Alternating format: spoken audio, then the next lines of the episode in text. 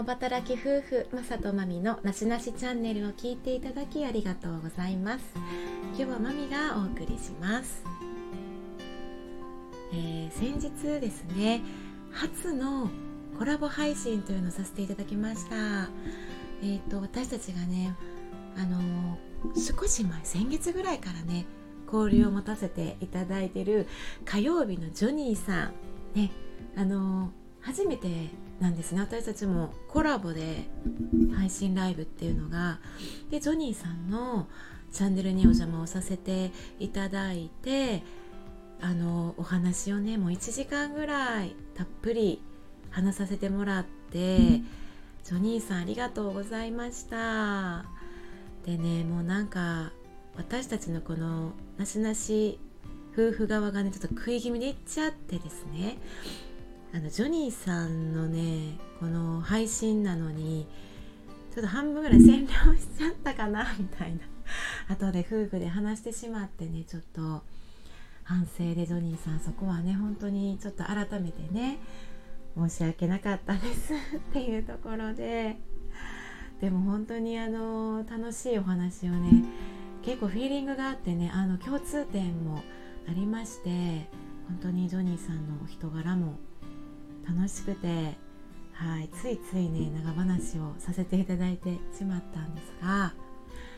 またねあのそちらも聞いていただけたらとても嬉しいです。えっと、今回はあのー、年賀状をね最近見かけるんですけどね寅年のね年賀状、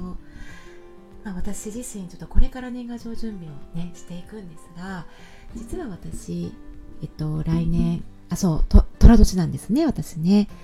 で、来年年女っていうことで、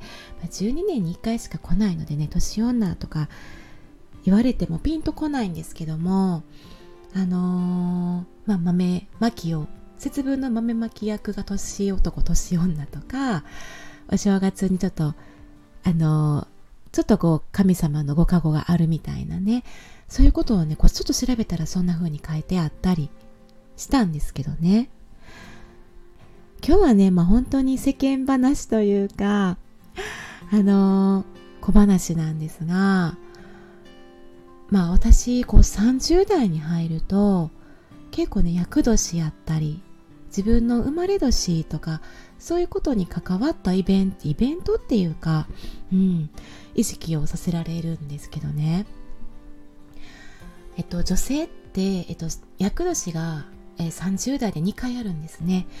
でそうそうそう翻訳が33歳37歳にね2回あるんですよね。で33歳が本当に一番どでかい人生でねどでかい役っていう役年っていうのが33歳で、まあ、ちょうどあの終えて今年は本当にそれが全部明けた年やったんですね。なんですがまた次37歳の厄年が来るってことで、えー、っと私今ね35なんですがまた来年、えー、36の年にはなるんですがまた前役を迎えるっていう感じでちょっとアラサー世代の女性っていうのはそういう厄年っていうのをね考えるかもしれませんね、まあ、厄年に関して私ねほとんど気にしないというかあまり考えないタイプでして特に厄払いとかも行かなかったんですよね。はい。うん。あそうそう。でもねえっ、ー、とね役翻訳が明けてそう後役の年にあでもね行きましたね。あの厄払いというかこれからそのいい良縁というかあのそういう恋愛系とかではなくていろんなこの人生のねこれからのライフイベントやったり人生の、うん、これからどう迎えていくかどんな風にあのどんな人生にしていこうみたいな、うん、いいことがありますようにみたいなね望む展開がねとか夢が叶いますようにとかそういう思いを込めてそれもねあのまあ夫婦でねで仲良し夫婦がいまして4人で行ったそう行ったところが京都にありますもう京都一のね悪運払いのところになんと行ったんですね。でそれは去年の夏頃でした。そう。でちょうど私はまあ後役だったけどもその時ねそうマサさんが翻訳の年だったんです。男性ってね42歳が翻訳。それももう男性の中でもどでかい翻訳が42歳。やったんですね。まあまあそういうのもねすごい気にしてるわけではないんですけども京都にも旅行に行ったまああのそういう機会もあったのでちょっと予定にはしてなかったけど行ってみいひん時間もあるしみたいな感じでそうその京都のね悪運を断ち切り良縁をあの結ぶみたいなそこがですね私ね結構友達とか職場の方が結構行ってるとか常連とかいう方がいたりして噂は聞いてたんですね。そこが京都のね安井金毘羅宮っていうね有名な有名な神社なんですけどももともと前から噂に聞いていたのはいや本当に本当に縁切れるよって聞いてたんですね。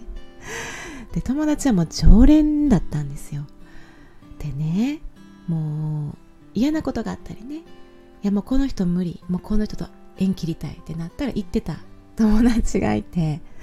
いやほんまに切れるから みたいな。へえみたいな。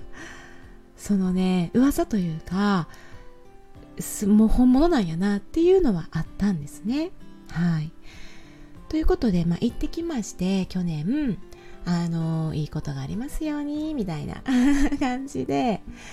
まあ本当にねあの夫婦としてもあのまあ2人の心地いい関係性というかね夫婦の、うん、これからの展望という感じであのいい方向にはね進んでいってるなっていう実感はあるのでまあこういうそうそう年女年男か年男年女年男とかまあ厄年とかね人それぞれなんですけどね。まあ、占いもそうなんですけどどこまで信じるか信じないかとかも本当に人それぞれだとは思うんですけどね。でそのまあ自分のねそういった生まれ年とかっていうのをね調べたりしてみますと以前にも私自分で調べたことがあったんですが私たちのこの86年生まれっていうのがあの豪王の寅年っていう風にね出てきていましてまあ寅年っていうのは干支の中で一番強いみたいなんですね。でえ豪王っていうのはあの旧世紀学で言われている中国のねあの結構本屋さんでもいつもバーンってあのメインで置かれているような本でね旧世紀学の豪王土星っていうでねその豪王っていうあ豪に星って書くんですけど豪土星も残りのね8つの星をもう支配するぐらい強いみたいで。あのね調べるとねもう私大丈夫かなって思ったんですが豪の虎っていう生まれたその年に生まれた特に女性っていうのはねもうもう最強みたいで。強すぎてキャラ濃すぎ。うん。まあ孤独に強くてマイペースみたいなね。で人がね自分をどう思っているかとか全く気にしませんみたいな。で恋人とか友達もいなくても最悪いなくても平気なのでこう人間関係のごたごたで悩むことは少ないでしょうって。一人で何でも決めてしまう傾向があるため誰かと一緒にいると知らず知らずに相手を困らせているかもしれませんみたいな。え大丈夫かな？みたいな。もうねで最強のね我が強いんですね。はい。でまあ昔はね本当に迷信とかって、えー、今よりももっとあの信じられていたのでねもう昔はねいややばいよその年に生まれた女あ女って言ったらダメ。女性ね。その年に生まれた五王の虎の女性ってやばいやばいみたいな感じだったらしいんですって。もう結婚したら夫を尻に敷くしいや夫の寿命を縮めるよみたいな。なんなら結婚したら出戻ってくるやんみたいな感じやったらしくて。いややばーと思っていや大丈夫かな私みたいな。で私まあ自覚してるのは、まあ、マイペースかな。っていうとこはあるんですね。はい。まあ普段からマサさんからもほんまにマイペースっていうのはもう住み着きなんですけどね。あとこう20代30代と年を重ねるごとにこうまあマイペースなのはベースにあるとしてどんどんねこう緩くなっていってるんですよね。え、例えばその判断基準にあったり物事の考えなんか AB あるとした時にいや絶対どっちかじゃないとダメとかなんかうんではなくてとかね。あと、まあ、執着とか固執するとかなんかまあそういうこともなんかもういいやんみたいな。これもねこう言葉にするのってね難しくて感覚的なお話にはなると思うんですけど結構ね30代になって分かったのはいやもういいやみたいな。分かる方いらっしゃいますか？いやもういいやんいいやみたいないいよみたいな感じで。やある意味本当にねマイペースプラス脳天気なところにもう行きつつあるんですけれどもそんな感じでくよくよすることはねなくなってきていますね。ってことでちょっと一末の不安は覚えたわけですね。五王の虎の生まれですっていうことで。でまああのねこれもねみんな一回やったことありませんかね。あの自分と同じ年の生まれのこう有名人とか著名人とか調べたことあるんちゃうかなと思うんですけど私と同じ86年生まれの方をね調べてみるとあの濃いなぁと思って濃いって思いましたね。はい。いやでもね本当にあのここではねまずはあげませんけどもあのねまあ、活躍してる方とかもね本当にたくさんいらっしゃってあの結構ねなんか叩かれたりされている方も多いなっていう印象でまあそれをどうこうっていうことではないんですけどね。確かに私勇気はもらってるなみたいな。あの今回初めてあこの人が同いやったんやって思う人もいたんですけどいや頑張ろう私みたいな。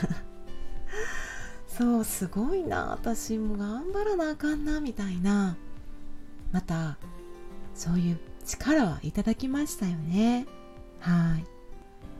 結構私もあまり占いとか迷信とか、えー、言い伝えやったりとかねあんまり信じないタイプではあるんですね。これもね人によって本当に様々。これは信じるけどこれは信じないみたいなね。でも占いでねいいことを言われたら信じるよとか全然合ってない。違うこと言われたら信じない。っていうのは私はどっちかというと私もそっちでいいこと言われるとねやっぱそっちを信じたいし信じることでやっぱそうなっていくとは思っているのであとねその干支のねマサさんともお話ししてたんですけど干支の話になってえっとねまあ寅年私寅年でマサさんが馬年なんですね。であの干支にもね相性のいい悪いあるんですって。で寅年と相性のいい干支っていうのが馬年が上がっててそうそう。いやそれはね信じます。と思って。そういいこと言われたらやっぱ信じますよね。はい。ということでですねまたね来年そんなこと言いながら、まあ、役やらなんやら年女やらなんやらうだうだ言うてますがまあ来年もねまああと1ヶ月で来年を迎えますけどね。いやまた新たなお年にね新たな一歩を踏み出せるような年になったらいいななんてね本当に楽しみにしていますっていうお話です。はい。もう今月もねもうあっという間に過ぎそうなので何かそうやり残したこととかこれやっとこうってね思ってることはもうね年内に済ませておきたいなって思いますしそう来年はあれしたいこれしたいっていうこともね浮かんではきているのでね今聞いてくださっている方も今年1年ああいい年やったなって思えるようなお互いにねそう感じれるような